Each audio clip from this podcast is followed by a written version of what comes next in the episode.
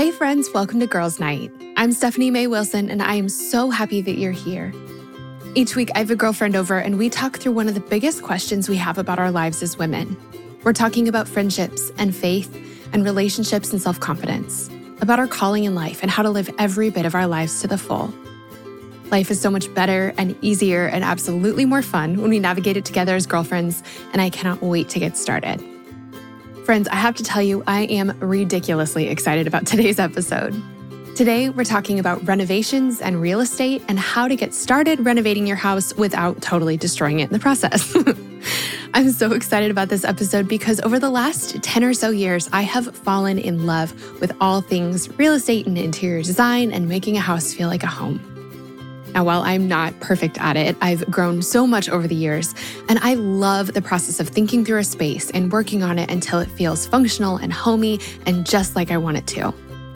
I also have to admit that I have watched a crazy amount of HGTV over the last handful of years, and so it seems only fitting that I've invited someone from my favorite TV network to walk us through this. Our guest for today's episode is Mina Starsiak Hawk.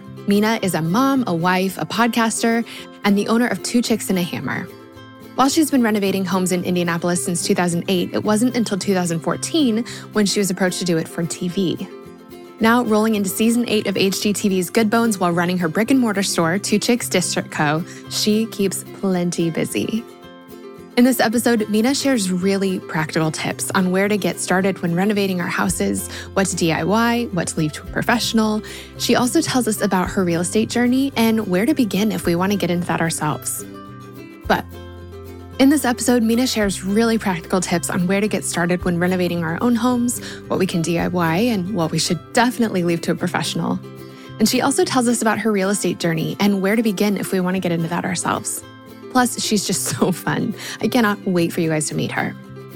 But before we dive in, figuring out where we're going to live and how we're going to pay for it all is a really big life decision. And one of my favorite resources when I'm trying to make any big life decision is counseling. Friends, if you've been considering going to therapy but wondering where to find a good counselor or how to afford it, there is a resource I wanted to make sure to share with you. It's one of our amazing Girls Night podcast sponsors. It's Faithful Counseling. Faithful Counseling is a website where you can get matched up with a Christian counselor for professional online therapy sessions. This is truly the easiest and most affordable way to find a faith based counselor. Now, you may have heard me talk about Faithful Counseling before, but just in case you haven't, I wanted to tell you four quick reasons why I love them so much. The first is that it's easy to get started. All you have to do is go to their website, fill out a form about yourself, what you're going through, and what you're looking for in a counselor. And within 24 hours, Faithful Counseling will connect you with a licensed, vetted, faith based professional counselor. The second reason I love them is that it's super easy to schedule your sessions. Once you're connected to a therapist, you can start communicating with them in less than 24 hours. You can also log into your account at any time and send a message to your therapist, and you'll get timely and thoughtful responses back. You can also schedule weekly video or phone sessions, and the best part is you can do it all virtually. No commute, no awkward waiting room time, less time away from work. You can even do your sessions in your PJs. Just saying. The third reason I love them is that it's easy to find the right counselor for you. In order for counseling to be truly beneficial, you need to find someone you really connect with. And oftentimes we don't find the right person on our first try. So then we're stuck going through the whole process of breaking up with our counselor, which is super awkward, and then starting from scratch to find a new one. But with Faithful Counseling, if you don't love your counselor or if you find that you're looking for something different, you can switch by clicking a button. It's easy and it's free. They really make it so easy to find the best fit possible. And then the last reason I love them so much is that it's so much easier to fit into your budget. While I love traditional in person counseling, it can cost more than $100 per session, which just makes it a total no go for so many of us.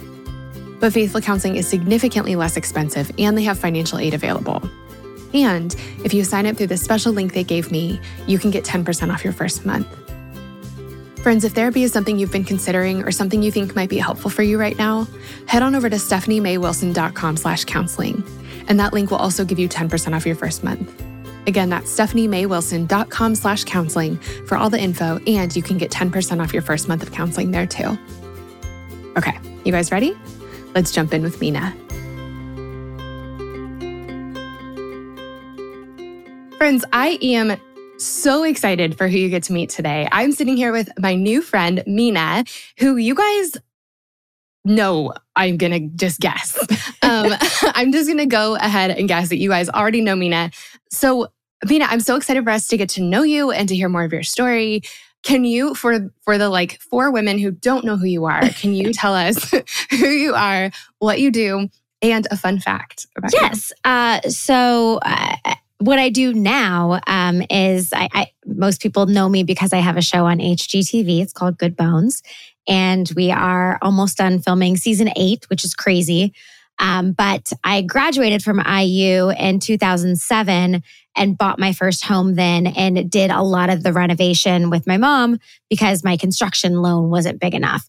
Uh, and then after that, we just we kind of kept doing it, but like as a, as a side project, not even a side hustle. Like we think this is fun. We'll do a house a year. Um, so started doing that. And then in like 2014, a production company like randomly found my Facebook page that I had made. So I thought, I was like, we need to be back up a second. I really wanted merch. That's how this all started. I was like, I, we need to get sweatshirts with like our company name, which means we need to think of a company name and we need like branded checks and like this will legitimize our business. So I came up with Two Chicks and a Hammer, which is how like the name of the company was born. And yeah. um, gosh, I think I might have an old sweatshirt. My mom made the first logo on just like a Word document, and it's like yeah. a baby chick, a baby chick, and a hammer, which uh-huh. does not gotta, look like- appropriate. It looks like a male part. You uh, are yes. So we updated yes. the logo, but so I made a Facebook. Do you have sweatshirts with that logo on it? yes, we do. They're so bad. It's like printed grainy because I think mom probably printed them in her in her you know side room or something. But uh-huh. so that's how the company started, and that's why I made a Facebook page and um, a talent scout for one of the production companies stumbled upon our Facebook page completely by accident. Then the rest is history. So we went from doing like one, one and a half houses a year to 10 to 15. Um, so that's what we do today, not gracefully. And sharing the entire journey yes. with the entire world. Yes. Um, all I remember is your first question. So okay, so okay, who you are, um, and then what you do. You got that. Fun okay. fact. Fun fact. Okay. So I did get a warning last night in your prep doc about having a fun fact. And yeah. one of the examples. I'm like, not cruel, guys. Like, no. I feel like that's like the hardest question ever. So I'm like, hey, guys, fun fact question, get ready. Well, and if you can think about it, it's usually better instead of like, oh, well, I like to ride horses. Great. Not a great story. Yeah. Um, but one of the example fun facts was a gal who had like Peter Pants, I guess, um, uh-huh. like while speaking. Yep. So, uh, which took me in a different fun fact direction. So uh, I don't have a gallbladder. And it does very, so what your gallbladder does is it breaks down fat you eat. Um, okay. And if you don't have it, it's more like a slip and slide in there. So my fun fact is I have had to poop inappropriately uh, no less than six occasions, um, or I would have pooped my pants. One of those occasions includes while on a morning stroll with my new infant son. Uh, I had to like go under a pine tree because I was like, I'm going to poop my pants. Um, had to do it in a bag a couple times on oh projects. Oh uh, so uh, I have a, a, pretty lengthy book of of uh, close call stories with oh, no gallbladder. oh my gosh. Oh, my, th- thank you for explaining what the gallbladder does. I feel like uh, anyone who's mm-hmm. listening that's like in the medical industry is like, yeah, I yes. totally know. And I'm well, sitting and here like, I'm not if, sure. If uh, on my social media, like every once in a while, I'll post like funny stories or like throwback to like, hey guys, remember when I did this? And all the not gallbladder having people are like, amen, I feel you, same Z's. Oh my so. gosh. That is so I I love everything about that. Um it's I, I just feel like you I feel like having close call stories when it comes to anything bathroom related just makes mm-hmm. you like a better person. Oh yeah, I totally yeah. also uh recently, like 6 months ago, I was at the yeah. wedding studios with my friend. We did an episode on her place and yeah. I uh I have like my crossbody that I, I live with because I lose everything. And mm-hmm. I had unzipped it to get a tampon out and you know gone to the bathroom done that and then like turned around and leaned over to put it in the trash can next to the toilet and my entire crossbody fell out into the toilet as it was flushing. So I like, I both, I mean, both hands just into the toilet. I was like, no. And I caught like a lip gloss and a couple like uh, bills, like $20 bills, but my entire set of car keys went down it. And it's like to my old suburban that's got a chip. And I was like, now I'm stuck in Carmel with no keys. And I don't know. And and I've just shoved both my hands down a toilet and this is my life. So like where do we go from here? Which which of these problems do we tackle first? Yes.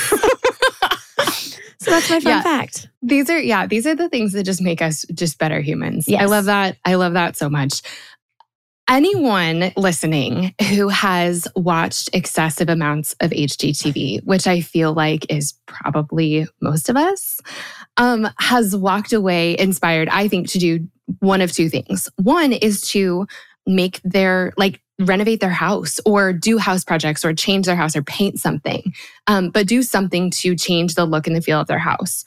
And then I think the second thing is to in- invest in real estate in some mm form or fashion. Um, I feel like that's what every show is about. It's either here's how to make your space beautiful or here's how to make another space beautiful and then make that your job in some sort of way. I know that for both of these things, all of us probably know enough to make ourselves dangerous, yes. yeah. but not enough to actually really get started or do anything like that's going to help us in the long run. Yeah. Um, and so I really want to ask you I have like some really specific questions about both of those things about our own space, but then also about like, you know, what to do if we're mm-hmm. wanting to start making this part of our job. Um, so let's start with our own space. If we are wanting to, if we're HGTV inspired and want to do a project in our own house, where is a where's a good place to start? And maybe the flip side of that is was not a good place yeah. to start. so a, a couple things that I think will lay the groundwork for this portion of the conversation much like everything on social media, um, HGTV is the high, it's the highlight reel. So they have to, to make it, you know, able for you to consume as a viewer, they have to take something that took me eight months and they have to decide how to edit down into 42 minutes after commercials. So if you got an hour show, it's actually 42 minutes. So there's not time for all the all the horrible things. You know, you want enough like crazy things that you have a good commercial break moment, but there's so much in there that you know that you that you don't get to see uh, that makes it a lot harder and is more of a, a, a realistic picture of all the things that can go wrong. um, so, but as far as with your house, what I always tell people anytime I'm doing a home show, I get asked this question a lot, and even when I started, this is what I did: do not mess with anything that can cause a fire or cause a flood. So, inside the wall, plumbing and electrical, those things are dangerous if they're done wrong. When you get outside the wall, different story. If you're trying to change out the, the light fixture above your vanity, that is totally manageable unless you have a very old house. And if you open it up and there's wires that look old, then you probably want to call an electrician because, uh, for example, right now my husband and I are turning. We have a quadplex, and uh, someone moved out of a unit, so we're giving it a refresh to make it an Airbnb. The electrician was there yesterday, um, and when he pulled out one of the the outlets, the plugs, the wires behind it are very old. And when they're that old, they don't have a grounding wire, which doesn't need to make sense to, to your viewers, but it's an important thing as a like a precautionary measure that's just standard now, but that wasn't when this was built. So okay. I don't know enough about how to fix that to make it ground. So that I'm not going to do. Whereas my new construction house that I built four years ago, I switched out a light switch for one of the dimmer switches. Yeah. That I did.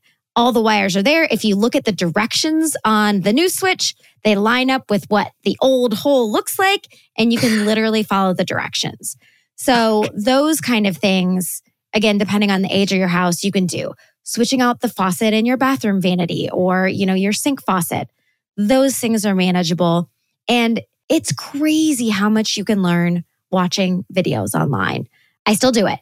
That's how the very first time I tiled my very first house in 2007, I read the directions on the tile. I read the directions on like the mortar. I read the directions on what kind of trowel to use and which side of the trowel to use because they have different size notches.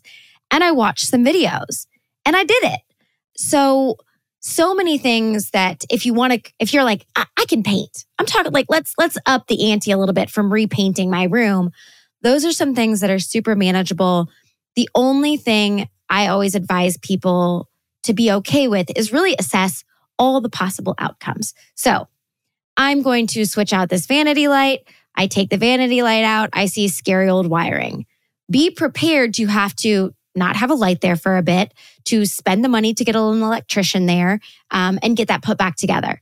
So if you don't have 300 bucks to get an electrician out there and wire it the way it needs to be, don't mess with it to begin with.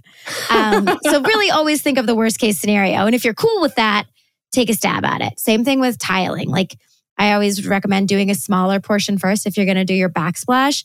Start in an area, you know, maybe to the left or the right of your stove where it's a small chunk. Start doing it. If it's going well, keep going.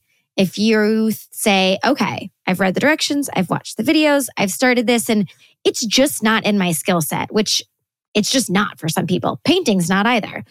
Then have enough money to replace that tile, um, to get a tiler there, or be okay with it not being tiled, and just take that tile off and use a scraping knife and scrape off the mortar you put on there, and you know leave it looking a little funky or get a tile person in.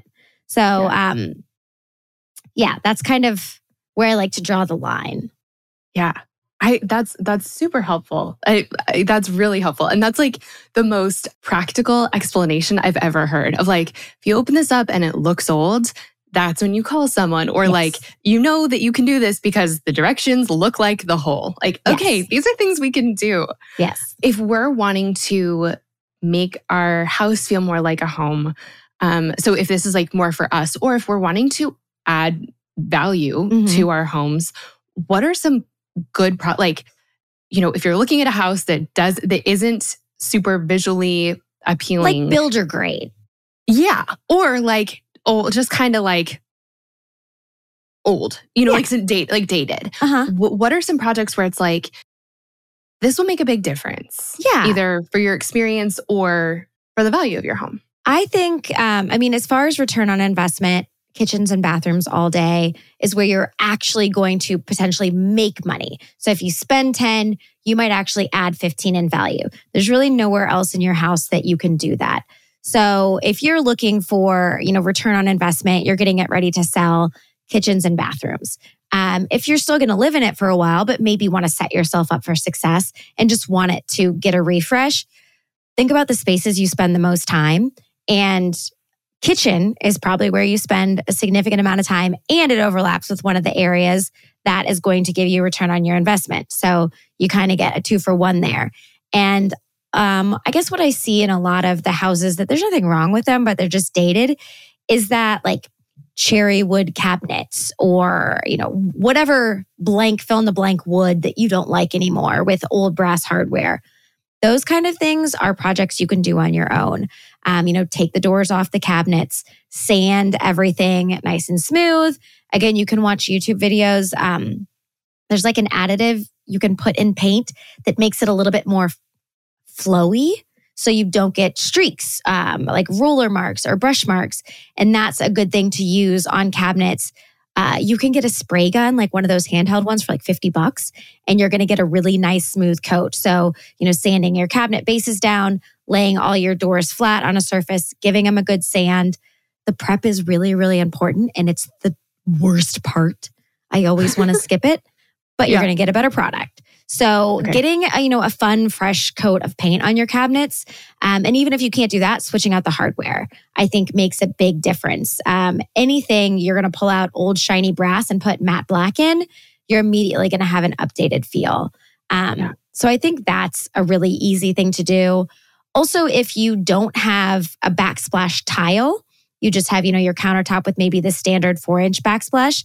Mm-hmm. You can do two things. Um, they make actually some really decent stick on backsplash tile now. If you don't want to go crazy and try your hand at actual tile, there's some that you wouldn't tell, wouldn't be able to tell the difference unless you like touched it and got really close. Um, and that all you really need is like you know a box cutter because you're going to score it where you need to.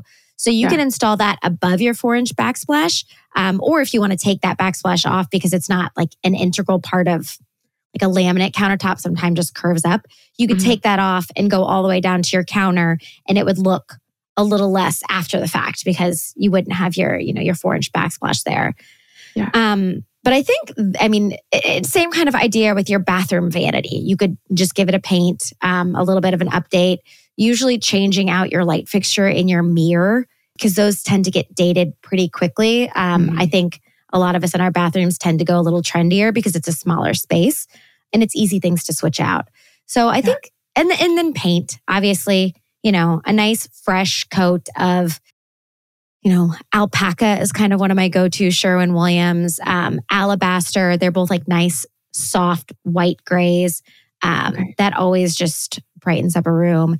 And I would paint everything like what's what you're seeing more now, which like we did at Charlotte Hall. If any of your viewers watched Risky Business, and we do in a lot of the episodes that are going to air in eight, is we do the walls and the ceiling all the same color. So you're not getting this stark white because if you go buy ceiling paint, it's not like it's not called a color. It just comes white and it's less expensive. It's kind of like primer. Um, okay. but we do everything the same color. And even our trim, probably about half the time, we do the same color. So it gets you this really kind of like modern feel because everything's monochromatic, but you got the texture of the cool trim, the texture of the door, and then the different sheen because your wall paint's probably going to be a satin and your trim and door paint is probably going to be either a semi gloss or a high gloss. And again, that just makes it kind of like easy on the eyes. There's not these lines that are breaking your space up. Yeah. I just, uh, we were just talking about this. I just painted my office to only two walls, uh, super dark green because that's, I've wanted it forever. And I only did two because I, I told my husband I was only going to do one and he helped me with one because he's like, meticulous. He's yeah. so good. At, he's like one of those people that's good at everything. And so he gets like, there's not a drop of paint anywhere there shouldn't be paint. And so he helped me with one wall. And I was like, okay, I'm just going to finish the second coat. And then I started on wall number two because I was like, I totally want this whole thing done. Yeah. Um, and I got paint like all kinds of places it shouldn't be. I did tape. I did tape, but I still got a little bit on the ceiling. Yeah. Um, but that was one of the things that we were talking about is like, do we do the trim? Do we do the ceiling? And we didn't, but it it doesn't feel as like as warm and cozy and moody because there are these white like strips everywhere. trim yeah. ceiling. Yeah.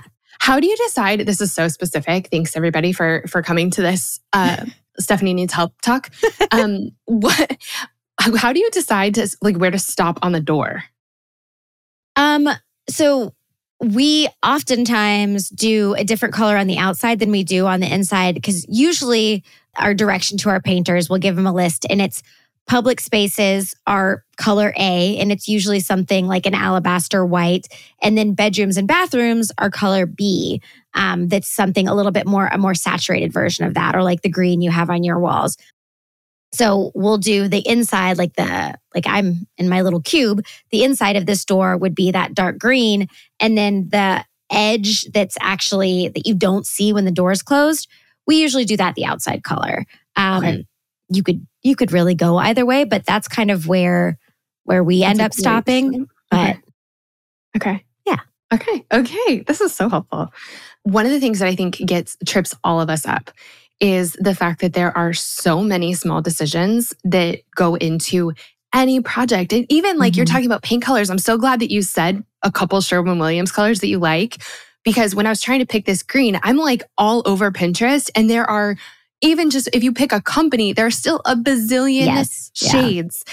And so, it, but it's like that with everything. And, and that's usually where I get tripped up. Like we've lived in our house for, for probably a year and a half and we mm-hmm. still have like barely anything hung on the walls because I'm the same way. committed to the, like, ah, how do people do it? And how do you make like, how do you make decisions that you're going to be happy about? Like, I don't know, where's the risk think, low? So just pick something. I mean, like a very uh like a very concrete piece of advice. If you are not sure. So let's take your office, for example, and you really like this green, but you guys might sell your house in the next year or two.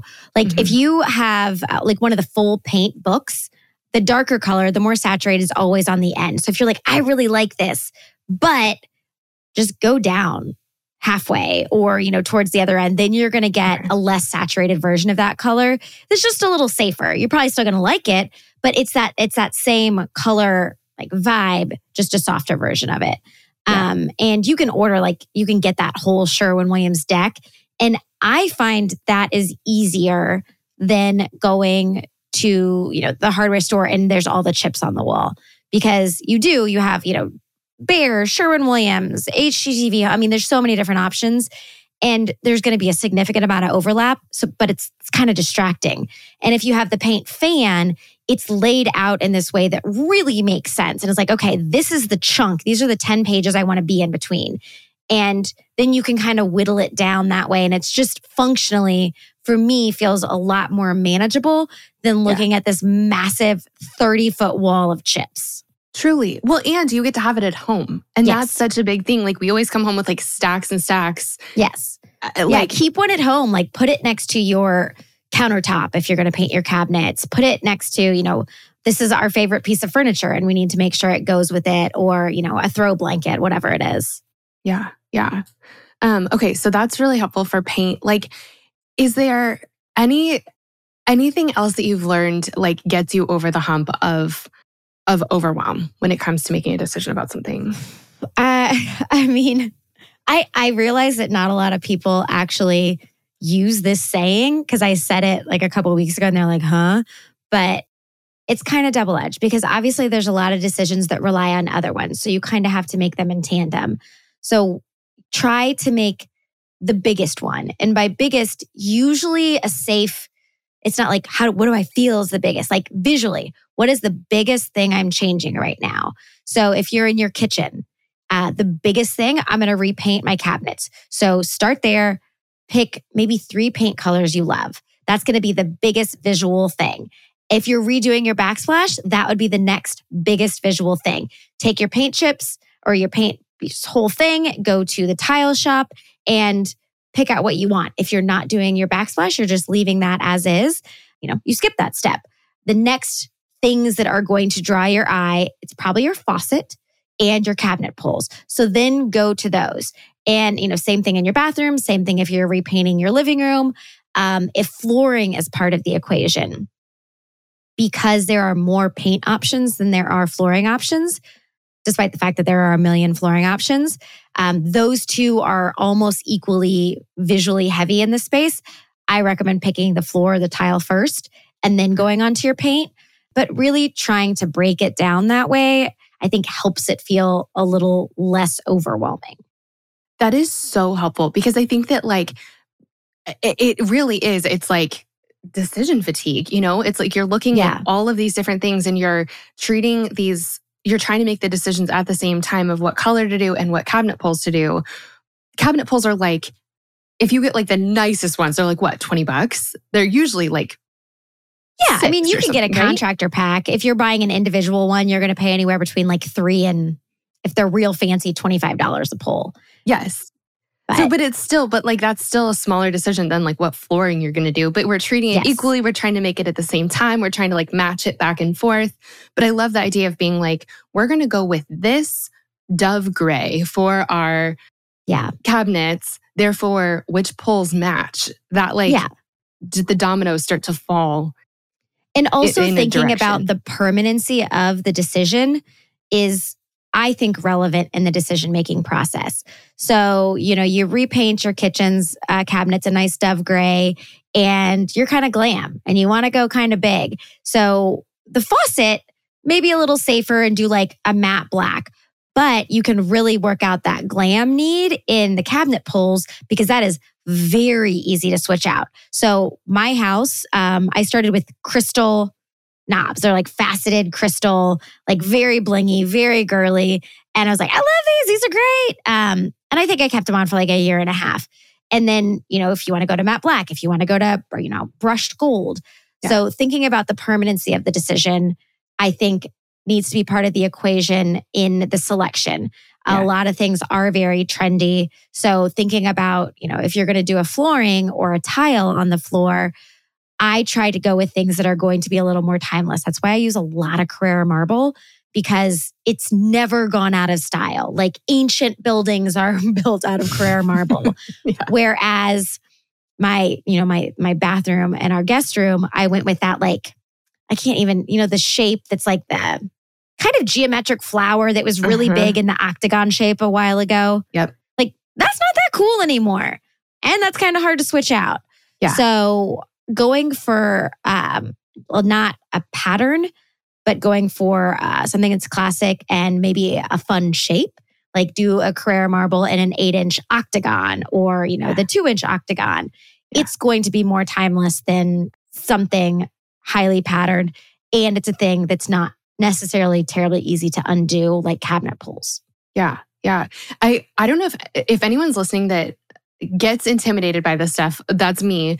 But you guys, cabinet pulls actually are as easy as Mina says. Like, I'm not constructionally gifted at all. But like, really, if you can hold a screwdriver in your hand, you like open the cabinet, put the screwdriver in the screw, and you just twist it, and then the whole thing comes off. There's like three pieces. Well, depending on what kind there might be, yeah. There a like, screw, a, ha- a thing, and the little what's the little disc? My brain is broken. A washer? Washer. Thank yeah, you. Okay. you got it. Yeah, yeah, yeah. Um, a plus for today. It's but it really is that easy. Like it takes five minutes to do the first one and 30 seconds to do all the rest. And then it like it's and done. you can and it is get, really cheap. I mean, they probably make cabinet screws that look like a, a pile of poo. Like I mean, literally, like they they make they make everything. You could get crystal, you could get birds, you could get butterflies, you can get matte black, brushed gold in every shape you could think of. They yeah. have um like Anthropologie. Go to Anthropologie's website and look at their pulls and then find dupes on Amazon because their pulls are like 20 bucks a pop. Yeah. But they're so cool. They'll be like, you know, a circle of Carrara marble with a gold piece of metal through it. I mean, you can do so much with them now. Um, yeah. Like that, if, you know, you're you're feeling butterflies this week, put butterfly pulls on. And then you can change, you literally can change it basically as fast as you can change like earrings. Yeah. Yeah.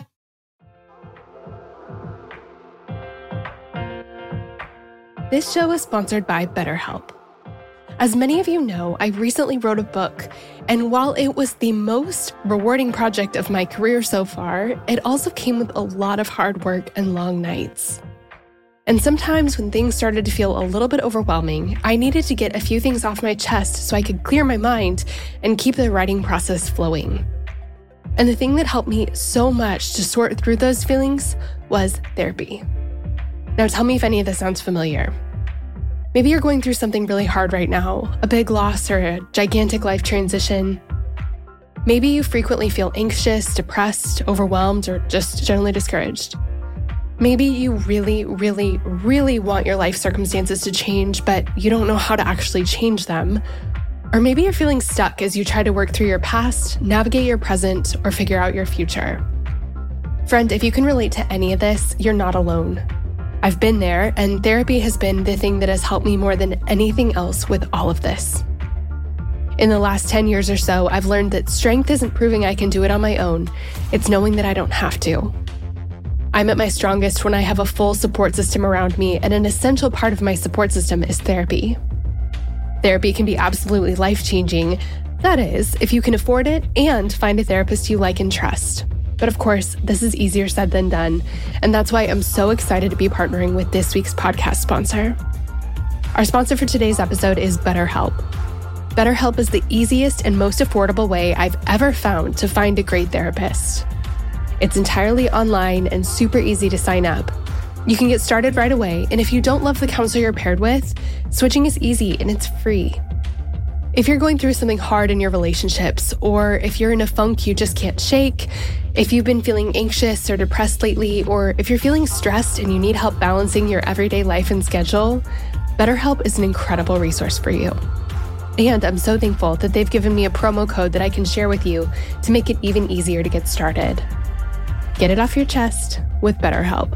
Visit betterhelp.com slash friendship today to get 10% off your first month.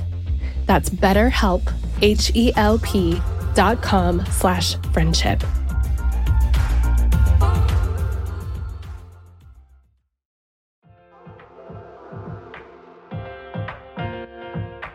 Shout out to Claritin for supporting this episode and providing us with samples. Friends, springtime is finally here, but that also means allergy season is in full swing. I have always struggled with allergies, and I don't know about you, but I am especially allergic to cats. More on that in a second. Well, luckily for those of us who live with the symptoms of allergies, we can live Claritin Clear with Claritin D. Designed for serious allergy sufferers, Claritin D has two powerful ingredients in just one pill that relieve your allergy symptoms and decongest your nose so you can breathe better. This double action combination of prescription strength allergy medicine and the best decongestant available relieves sneezing, a runny nose, itchy and watery eyes, an itchy nose and throat, and sinus congestion and pressure with ease. The time that I use Claritin the absolute most is when I'm at my parents' house, my childhood home. They have this absolutely beautiful cat that they love, and I like, except for the fact that he sheds so much. So that means that I'm basically sneezing from the second I arrive home to the second I leave, unless I take Claritin. My dad has even started having it ready for me right when I walk in the door. Are you ready to live life as though you don't have allergies? It's time to live Claritin Clear. Fast and powerful relief is just a quick trip away. Ask for Claritin D at your local pharmacy counter. You don't even need a prescription.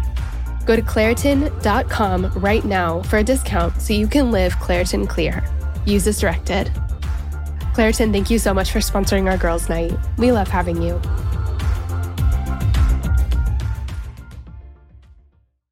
Another day is here, and you're ready for it. What to wear? Check. Breakfast, lunch, and dinner? Check. Planning for what's next and how to save for it? That's where Bank of America can help. For your financial to-dos, Bank of America has experts ready to help get you closer to your goals. Get started at one of our local financial centers or 24-7 in our mobile banking app. Find a location near you at bankofamerica.com slash talk to us. What would you like the power to do? Mobile banking requires downloading the app and is only available for select devices. Message and data rates may apply. Bank of America and a member FDIC. My mother-in-law who lives in Indy is like just so gifted with design and hosting and just everything. And so basically I just copy her just yeah. as often as possible. Um, but she, one of her tricks is like she gets, you know, when it comes to furniture, when it comes to, you know, big things on the walls, she goes really neutral, but then she switches, she will get really fun, like, Littles. you know, pillow covers and yeah, frills and, and flowers and, you know, just different things.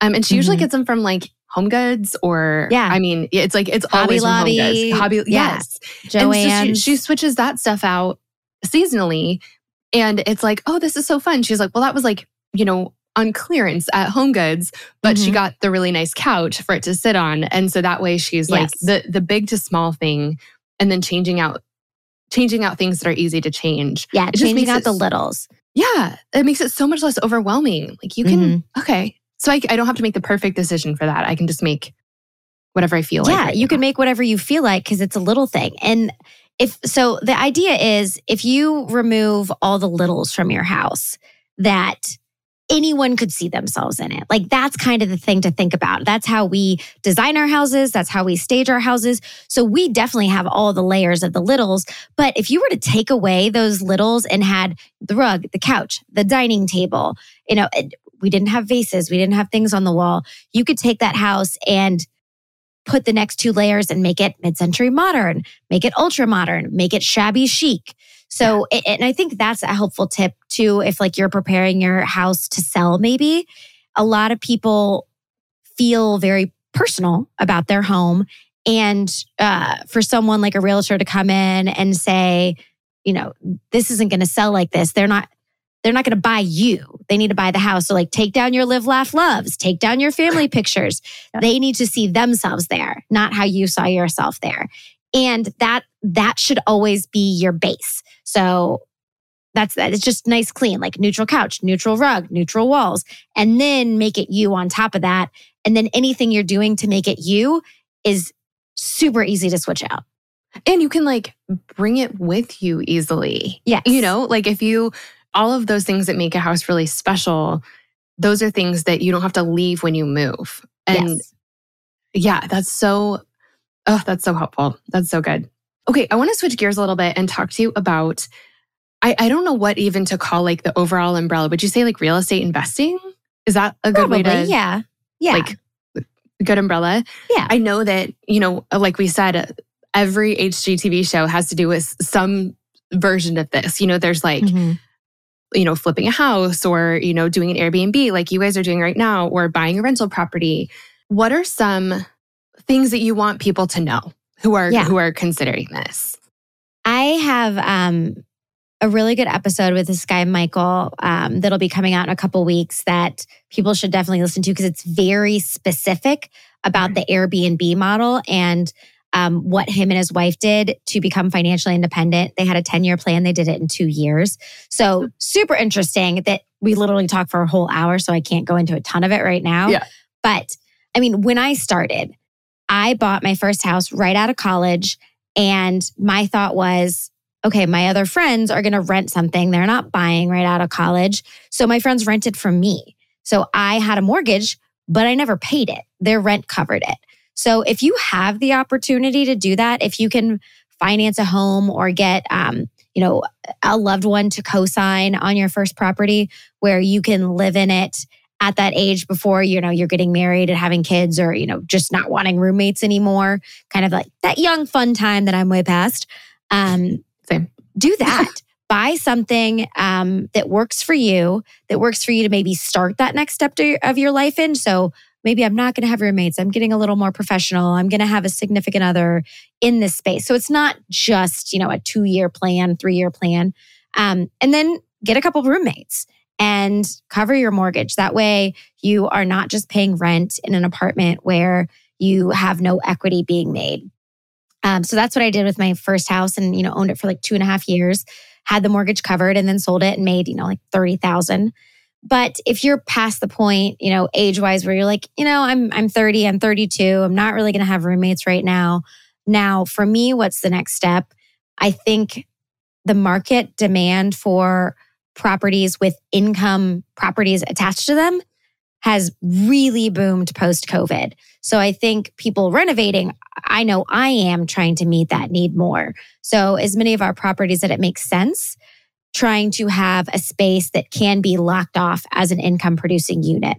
So, buy a home that um, has a carriage house over the garage or has, you know, a, a a bedroom, bathroom on the back of the house that has a separate entrance or could have a separate entrance. That way you're, you know, you're taking care of your housing as well as being able to bring in income from this outside source. And then, I mean, the third option really is just kind of purely buying an investment property. When my husband and I started, so we, my husband and I have a different bu- business model than Two Chicks and a Hammer. Two Chicks and a Hammer can't really afford to buy and hold. We buy, we renovate, we sell, and that money goes to do it again. Okay. Whereas my husband's, you know, background is property management. We've always wanted to have a small portfolio. So, you know, the first home, we actually got we got kind of lucky, but went kind of big. We bought a package of four properties for two hundred and fifty thousand dollars. Oh my gosh. Um, and we inherited a lot of renters and we just kind of we let them be you know they were our quadplex was rented for $500 a unit so you know we now since have renovated the units and they rent anywhere between 1200 and 1400 but at the time this money went out and we had money coming in and as the tenants decided to move on unfortunately a couple of them moved on because they passed because they'd been there for so long oh. um, we would fix up that unit and then raise the rent and be able to rent it for 1200 or 1400 so Yeah. even if you're just doing that with one property if you're starting i would really try to get something that you're not going to have a whole lot of maintenance on because the thing that i hate about property management is dealing with tenants um, and that's mostly maintenance issues you know we get things like can you come change my smoke alarm batteries and i'm like good God, I don't know what to do about this generation that's coming into the workforce. It's terrifying. Come on, people. It is Yeah. so annoying. Why do they? Oh, okay. Here's a side note question. Mina, I need to know if you know the answer to this. Why do they always die at like three o'clock in the morning? I don't know. I oh maybe that's just when someone found. Uh, I don't know. Well, so I know. Let me back up. First, I thought you were talking about humans. We're talking about batteries. I was like, maybe that's when someone found them dead. I don't know. The batteries. No, batteries. so the problem is that's when they die. And then you just continue the cycle by changing them at three in the morning. I think. I don't know how batteries work, but that seems to make sense to me. So, like, you start the new life of this battery, and the battery has, you know, whatever many hours, and then it dies again at 3 a.m. Oh but my it gosh. is. And it, and it's always like the super high ones that you're like, Yes. I can't read. Yeah, I don't have a Yes. ladder for that. Oh, and they're so loud. They like are crazy making. Yeah. Okay. Yes, Okay. they scare the crap out of my mastiff. He cowers like someone is beating him because of the They beat. are they're terrible. They're Yes. like truly their own form of torture. Yes, they Um, are. Okay, going back, what were we talking about? Um, okay, maintenance issues. Oh, yes. So, I mean, f- uh, find something that's if you're not living in the home, if you know you've got your place, you're trying to find a true investment property. I think the the two best kind of directions to go are are you going to really focus on that young crowd that's coming out of college and you can probably get away with something a little bit more affordable that's not quite as done up, that's not quite as nice. Or there's a really good market for that higher end like business person renter where you're going to spend more money up front, you're going to have a nicer product, but you're going to also get a higher rent. Um, and when Steve and I started, all of ours were long term rentals because the lift on that seemed manageable for us. Like we don't want to have to deal with flipping them and you know putting furniture in them. If you have that time and that money up front to you know stage a house for thirty thousand dollars, that is the short term rental market is booming. And, you know, for example, this two bedroom unit we used to rent for a thousand dollars a month. You know, we got at the bathroom, fixed up the bathroom. It's two bedrooms, one bath. Um, it will comfortably sleep six. And we right now have it, you know, listed for, I don't know, like 115, but let's round down a hundred bucks a night. You know, if it was rented every night, you're looking at $3,000. But even if it's only rented at 50%, the average is about 78%. If even if it's rented at 50%, you're looking at $1,500 versus that 1000 So if you are cool with a little bit more of a lift um, and have the time to do that, then the short term model is a good one as well. The reason that we are doing this one right now is to just kind of diversify and see if we like that model. So Yeah. starting on a small property that's not taking an obscene amount of money to stage and just kind of having a little bit of both. Yeah, that makes sense. Um, what about financing Mhm. things? Where do we start? Because we're like, we're sitting here being like, okay, we know that $200,000 for a quadplex is like not a lot, but also like, I think very few of us have $200,000 Yeah. just like sitting in our bank account. Exactly. And um, I mean, obviously, we're not in a great interest rate time in the market, um, but banks will always take your money. So uh, there are so many different loan options. Um, there are construction loan options that are kind of that kind of uh, generally fall into two buckets. There's like the big ones that are like 203K construction loans where you can buy a house and you can loop in the construction cost with them and you're going to be doing like structural changes and big things like that. And then there's simpler ones where you're going to roll in construction costs to redo the kitchen or redo the bathroom, but it's not really where they draw the line, I think, is that structural component. Um, so you can do loans that way. And usually the way it works is we built my headquarters with one like that. Um, and so it's a construction loan for the length of the construction. And then it rolls into a mortgage of your choice. So a 30 year, a 15 year, a seven year adjustable rate, whatever that looks like. So, I mean, that's a really good way to leverage money. And then by the time it's rolled into the way it usually works is while you're under construction, you're just paying that interest payment. So you're not Mhm. actually paying any to the principal, uh, Okay. which, you know, bummer, you're not paying down your principal. But once it rolls, once you're done with construction, once you're done with the refresh and it rolls into a mortgage, theoretically at that time you have money coming in to cover that mortgage. Okay. Okay. That makes sense. Yeah. Where do you like go to say like who do you who do you call to say hi, can I have a construction loan or like The, the place to start, um, I think I would recommend anyone is with your bank because they know your finances, they have your history, and that's going to be your best bet to be able to get approved for a loan. Some of the smaller banks don't do those kind of loans, but nine times out of 10, they'll have someone they can refer you out to. Also, with social media, uh, you know, in your friend group, there's likely to be someone who's like looked into it or knows someone who does it. And uh, there's like with anything else, shop around because you might be able to get a better rate from one company or, you know, uh, not even just a better interest rate, but your period before you have to start repayment could be better, those kind of things. So I would also recommend trying to talk to at least two lenders, two banks um, to see what that situation is. There's also hard money loans, which just means it's like a cash loan. It's like you coming to me and saying, I would like a loan. How can we structure it? And I, I'm not a bank, but I lend you cash with a certain type of repayment. Usually that has higher interest rates attached. Um, but that's another option as well because it, usually the people would go to hard money loan it's because they need it quick or you know the the credit that a bank would pull necessarily isn't there for a loan but the individual you might go to has a different risk tolerance, a different, you know, level of what they are willing to loan money on. And they're mm-hmm. probably going to charge you a higher interest rate than Bob if your credit score is worse, but it'll get the job done. Yeah. Okay. What's something if you could go back and talk to yourself like well I want to do two different times because I know that you started this a long time ago. I know you started this right out of college, but so I want to say see what would you go back and tell yourself at the beginning of your real estate career right out of college? And like, what would you tell yourself maybe like as a 30 year old? Yeah, I think when I started, um, I did buy my first house with a loan, and the total amount was like $140,000. But I knew like I had a plan going in. I had roommates. I knew the rent I was going to get. When I started actually investing, like when I bought my first house, that was an, an investment, I used cash. So I think rewinding a little bit, the younger you can start saving, the better. I took a business law class at IU. Um, it was either my sophomore or junior year, and they taught us about the different IRA options. And I immediately opened an IRA.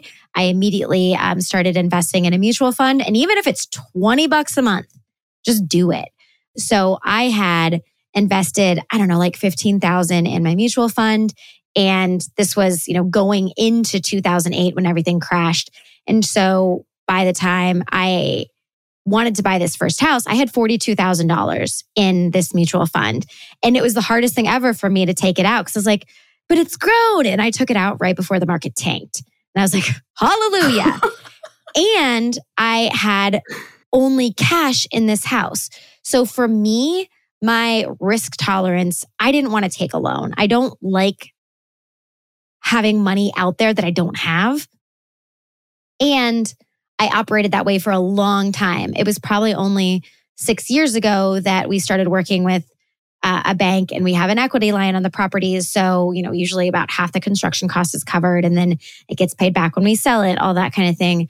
But I, I so I'm, I'm kind of torn because I think there's a time and place to leverage money in a, in a lending capacity. Um, yeah. Like my personal home mortgage, we refinanced at two and a half percent uh, like a year ago. Mm-hmm. And every inch of me wants to pay extra on that principal every month and pay it off in three years. Uh-huh. But my interest rate is lower than inflation. So it doesn't make sense to put my extra cash there. It makes sense to put my extra cash somewhere that it can be utilized better. Mm-hmm. So, really thinking through how to use money, when to leverage it in a loan, when to not do it if you can't do it with cash. I actually saw something um, on Instagram yesterday that is obviously not applicable across the board, but I think a good rule of thumb if you can't afford to buy it twice, don't buy it once. So if you want that Ferrari, if you can't afford to buy it twice, you shouldn't be buying it now.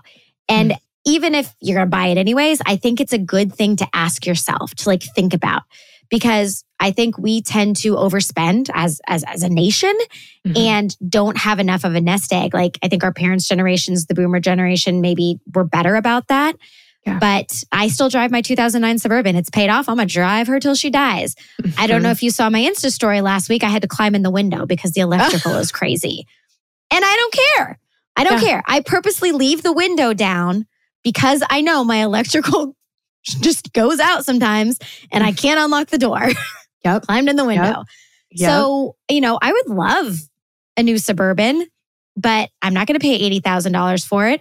And I don't want a car loan. And so just really trying to be more mindful about your decision and what you want in the long term. So enjoying your life now and being able to enjoy it later, like really just thinking more about those financial decisions. And I guess the last thing would be like, I'm 38, so I'm a little probably older than most of your listeners.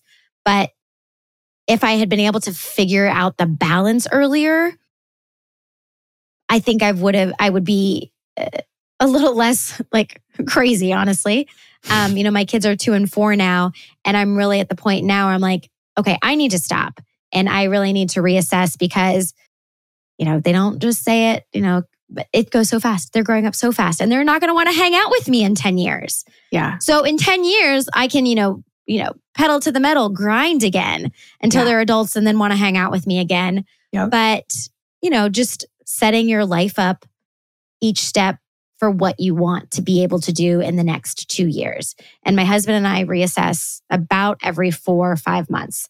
We sit down and we're like, what are we doing that we like? What are we doing that we don't like? Are we meeting our needs? Are we meeting our kids' needs? Do we need more time together? Um, do we need to be able to budget for more vacations because we need more family time and just Yeah. continually reassessing? I love that so much. That is, you are speaking my language so much there. my girls are two. When is your, when's your daughter's birthday? Charlie turns three in September and Jack is five in August. Okay. My girls are two months younger than yours. Okay. That's so fun. Yeah. Um, it's a fun age. Charlie's crazy. I mean, she she's my favorite. She's a little me, but she is batshit. they are so, the things that they say on a regular basis, like I just, like I can't take notes fast enough. It's No. just absolutely wild. No, I Um, used to go back and like um, screen record my um, security camera, Uh huh. And I, I we had to update it, and I haven't been able to get back in for like six months because I haven't taken the time. But I'm like, oh my god, there's so many moments I wish I had had on stuff camera. that they do. Yeah, yesterday my so mine are, are twins, and uh, Quinn was crying at the end of her nap, and we're like, "What's wrong with her? Like, why is she upset?"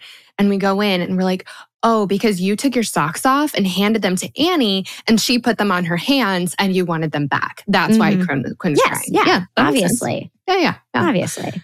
Um, okay, the last thing I wanted to ask you about is um, you have been sharing this journey and your life really for almost eight seasons now. Mhm. What has that been like for you? Like what how has how has HGTV and you know this I guess like spotlight been? How has it been? I, from the beginning, I, I am, my mom and I both, we are outliers in the fact that it never felt weird. But I've kind of always, like, I have a really big family. It's very crazy. It's very hectic. It was always like, nothing's ever mine. It's always shared. Um, even when I went, you know, was in the dorms in college, my door was always unlocked.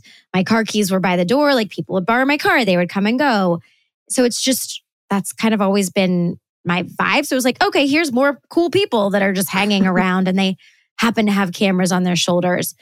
And we didn't have a break between seasons. They've always overlapped since season three. So it's just been go, go, go. And really lately, it's been the first time I've been able to slow down a bit and reflect. And it's, it's crazy in so many ways, in the coolest ways, in the in the hardest ways, and the most like painful growth ways but we've had most of the same production team the whole time. So not only have these people seen me get engaged, get married, have a baby, go through infertility, have a second baby, you know, just all all those struggles and they've had babies. Their lives have changed. My producer moved here. You know, like he had he had another kid when they moved here. All these things that we've been part of each other's lives in this way that is just very unique um because it's like coworkers but i mean i spend more time with them than i do with my family um and it's just so interesting the dynamic that it creates. It's a double-edged sword having the show. It creates a platform that i can use in so many ways. And you know some people like them some people don't. But it definitely i you know i kind of went into it knowingly that it was going to be hard. This I, so the best the best piece of advice I got before starting to film I think it was after the pilot, but our very first network executive, who's not with the network anymore, she has her own production company. She's an amazing human. She came to Indy, and I remember sitting in my mom's living room, and she was like, Look, I've done this a million times. I've made a million shows. I've seen a, a million people succeed. I've seen more of them fail. And this is what happens when they fail. It's like, what you guys need to remember is this show is not about you. The show has nothing to do with you. So the people who love you because they've seen you on the show, they don't love you. They love the version of you that they're seeing on TV. And the people that hate you and troll you don't hate you because they don't know you. They hate the version that, of you that they're seeing on TV. So if you can remember that none of this has anything to do with you, you can keep your head on straight. And when you're in a position like this, you know, across the board, obviously, when you're in the spotlight for everything, when you have people around you telling you you're doing a great job and you're beautiful and you're smart and you're build great health, it's hard to keep a level head. And that is a piece of advice that has stuck with me for eight seasons and really why I wanted to do the podcast. Because while I have been very open about everything, uh, it's it's a very limited platform, you know, Instagram, Facebook, and the podcast lets me go deeper into a lot of the things that I think people want to talk more about.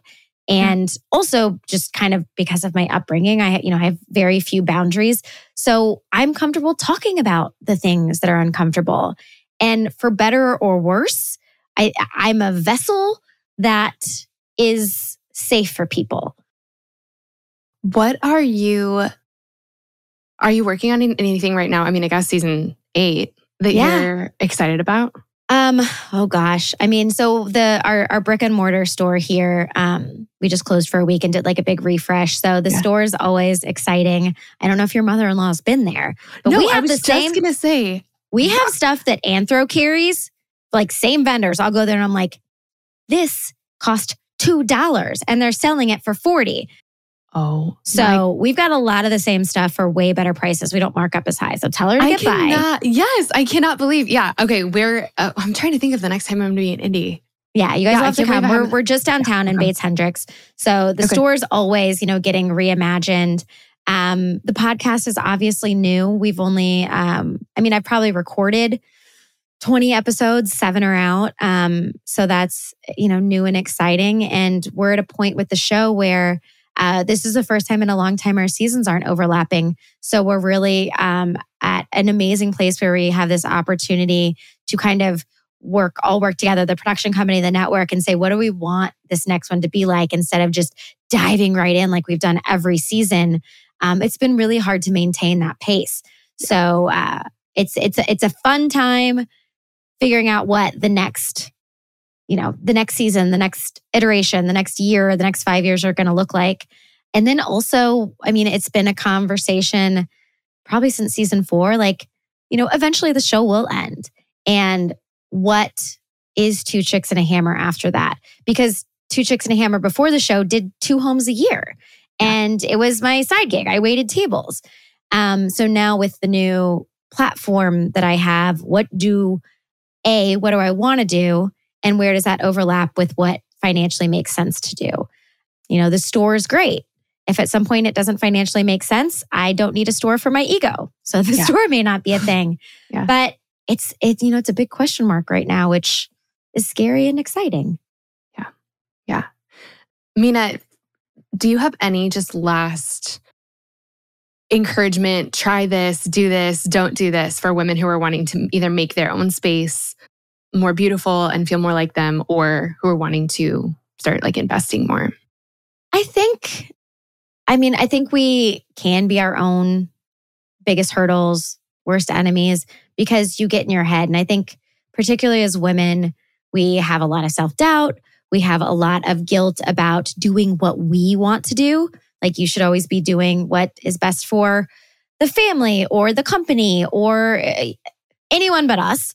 Mm-hmm. Um, so just really understanding that, again, cheesy, but you can't pour from an empty cup. Like, do the thing you need to do to be in a good place. And then everything else, you'll have to work for it, but it will come easier. I go get a massage every two weeks, yes. like clockwork, That's the only thing I do for myself. And I feel terrible about it every time I do it. I feel terrible. I feel guilty. I feel like a jerk. No one else is doing this. And I do it because I keep reminding myself, this is all I do. This is it. Okay. This is my happy place. So whether that's, you know, your pedicure makes you feel like you get your head on straight, do that. And then just kind of like get out of your own way. Make sure you have a support structure around you. So if you fail, you fail and learn something instead of failing and not being able to come back from it. Yeah. Um, and I think that will help you feel more comfortable taking those risks because real estate is a risk. Um, yeah. Investing is a risk no matter how you do it. So, feeling confident in yourself and your decision to do it, but also feeling confident in the people you surround yourself that if you hit a road bump, you're going to be cool. You're going to be okay. You're going to work through it and you're not going to have to do it on your own. Yeah. Oh, man. I love that. You guys, Mina, the best. Um, if you guys don't follow her, go do that. If you haven't seen Good Bones, go watch it. There, I love that there are so many seasons because then you can binge it and you, you can, can, just, binge. yeah, you can just get in and hang out for a while. My brother just started watching Risky Business. Uh, my brother and sister in law in California. I'm like, that was two years ago, bro. And he's texting me. He's like, this contractor's terrible. I want to punch him in the face. You were like, excuse me. Yeah. Mm-hmm, mm-hmm. I had, I just uh. had uh, my husband. He's the only guy who comes on Girls Night, but he just came on the show last week. And he at the beginning was like, long time listener, first, first time, time caller, or whatever. but I was like, that is a lie. You do not listen to my podcast. And that's yes. like pretty much the rule. If you love me in my life, you you very rarely listen to the show. Like, cool guys. Thanks. I feel like it's that way. Everyone yeah. outside of my family thinks I'm really cool. Yeah. Mm-hmm, mm-hmm. yeah. Cool, cool, cool. Well, that's how you're like, that's how you know. That's how yeah. you know you're loved. Stay humble. yeah. Keep your head on straight. yes. Guys, thank you so much for listening to today's episode. I cannot tell you how much it means to me to have you here at Girls Night. Before you go, I would love it if you do two quick things. The first is to subscribe. Subscribing to the podcast is the best way to make sure you never miss an episode. It's also a way easier way to listen because it's a way of sort of bookmarking the podcast. You never have to go looking for it again. Your app will just automatically download the next episode when a new one's released. The other thing is, it would mean so much to me if you would take just a second to leave a rating and a review for the podcast. The way that iTunes knows to suggest the podcast to new people is by the ratings and the reviews. That's how we invite new friends to our girls' nights. So, would you do me a huge favor and take just a quick second to leave us a rating and a quick comment about how you like the podcast so far? It would help us out so much. And thank you so much to all of you who've left those beautiful five star reviews already. I can't tell you how much it means to me. All right, friends, that's all we have for today, but we'll be back next week with another episode of Girls Night. And I have to tell you, you are going to love this next one. I'll see you then.